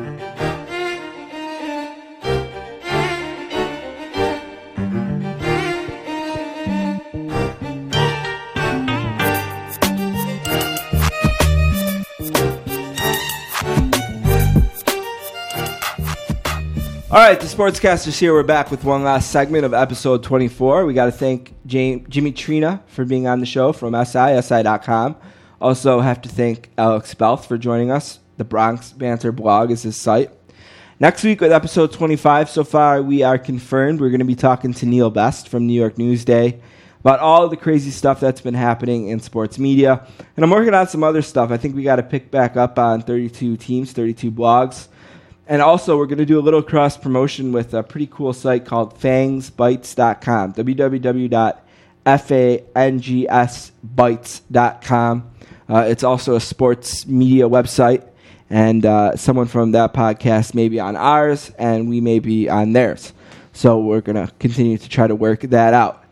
In the meantime, we have one more segment. It's pick four. Sadly, I have to recap the disaster that was last week. How are we so bad at this? We just don't get a break. We guess just not, can't yeah. catch a break. We both won the game of the week, which was the Canucks over the Bruins, one to nothing. And I lost, and you lost the Mavs over the Heat, 95-93. Both of our bold predictions went into the tank. The Heat will not sweep the Mavs. And my bold prediction can't come true because there's no chance for a sweep. I thought there might be one sweep and one seven gamer. That's not going to happen. And we both lost our baseball games as the Phillies lost to the Pirates and the Mets lost to the Braves. So you stand at 44 and 45 with a one game lead over me, 43 and 46. Again, in fairness, a lot of those are our bold, Bold prediction predictions, losses, which yeah. we lose every week. Because they're Uh, bold. because they're bold. We're very bold. But uh, I don't know. Get it started. Game of the week. Game of the week this week is Game Five of the Stanley Cup playoffs. Boston at Vancouver. I don't have written down the day. It's Friday, June 10th, 8 o'clock on NBC. There you go. And I will take Vancouver. I mentioned earlier, I am a little bit worried about them. And if this was game four, I would probably take Boston. But going back home, uh, maybe they get time to calm down. Game four, win or lose that game. Uh, I think Vancouver is the better team and will win game five. I'll take Vancouver as well. I hope that this isn't a, a cup clinching game because for the NHL, and I'm always rooting for what's best for the NHL, especially when the Sabres are involved. But I think what's best for the NHL is for this to be a long Seven, series, yeah. one that can build momentum. So I hope this isn't a deciding game. I hope Boston can win game four at home. But this could be an elimination game, and if the puck is or the cup is in the house, I can't see it leaving Vancouver's grasps. I think just the intensity and the crowd would kind of carry them a bit. So I'm going to pick the the Canucks for that game. My host choice this week, uh, I'm going for a gimme, or so I hope, because uh, let's face it, we need it. I'm going to take the Brewers over the Mets on Thursday night. I'm going to pretend this is the first time I've asked you this question, but do you know who you, Yovani Gallardo is? Eight and two pitcher for the Brewers. that is correct. He has won six straight games for the Brewers. Uh, I've never heard of him, but it sounds like it's time to learn who he is. Yovani Gallardo and his Brewers will beat the Mets on Thursday. My host choice is a baseball game as well, and I'll ask you this question: Have you ever heard of J.J. Jurrjens? No, I have not. Uh, he's a stud pitcher for the Braves. I believe he's seven and two right now. Very nice. and he is going to be pitching on Thursday night against the Marlins and a losing pitcher by the name of Volstad. Kind of reminds me of Nikolai Volkov. uh, the game is Thursday, nine o'clock at seven ten p.m. and I'll pick the Braves. yeah, so uh, eight and two and a seven and two young, or I'm assuming they're young Yep. pitchers. Uh, I feel bad because they're both going to lose in some sort of horrendous way now that we both picked them. My worldwide leader game Thursday, June 9th, 9 p.m. on ABC. Uh, the Heat at Dallas. I am going to take Miami. I know Dallas has fought strong. I just think Miami's the better team as much as we don't like them. I think that eventually Dallas is going to crack. I don't know. I mean, Miami, like I said, they're the better team as much as we don't want to think that. I'm gonna actually take the Mavericks. I I don't know. I know they're putting up a fight, and they just just missed. they won't go away, You yeah. know, Dirk Nowitzki just missed a shot at the buzzer that they could be up two to one right now. These next two games are huge for them at home, and I know the only chance they have to win this finals is if they go back to Miami up three to two. I don't know if that's possible, but I do think they're going to win one more game at home. I don't know if it'll be four or five, and since I'm picking them at five, it'll probably be four tonight. But I'm going to take the Mavericks. My bold prediction doesn't offer much in the area of sports insight, but let's face it, our bold predictions have been terrible, so none of them really do.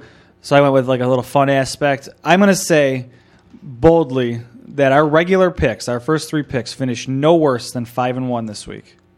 Interesting. And That is actually, bold. actually, they can't finish any better than five and one because we picked against each other in the Heat Dallas game. So so hopefully that is uh, true. yes, My bold prediction is that Roberto Luongo and Dwyane Wade will be the finals MVP in their respective sports. wow, that is bold. Initially, I wanted to pick Sedin, but he has no points in the cup so far. He's He also doesn't- at 21. He also doesn't have an eight goal against game. He doesn't, but you know what? No one's going to remember that if, If win. Roberto Luongo wins the series in five and has another couple games like he played in Vancouver. right. Yeah, and you pointed out last week that Cam Ward was chased a few games and he- In he was, and you know what? I, di- I just don't know. Uh, If you don't give it to one Sedin, doesn't make any sense to give it to the other.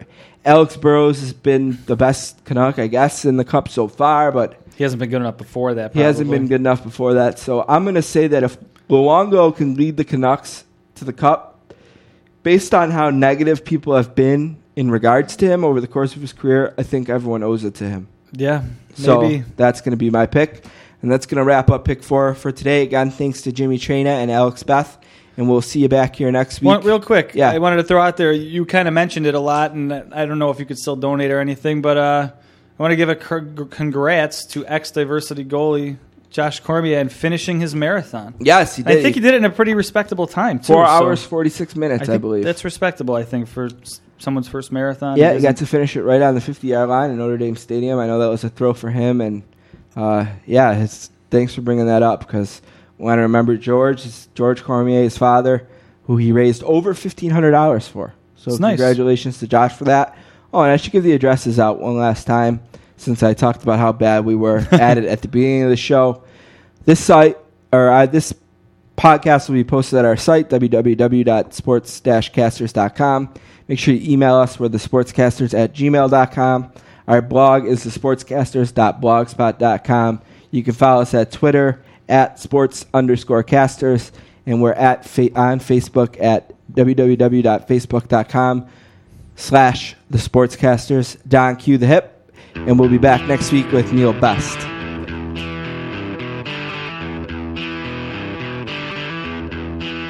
All right.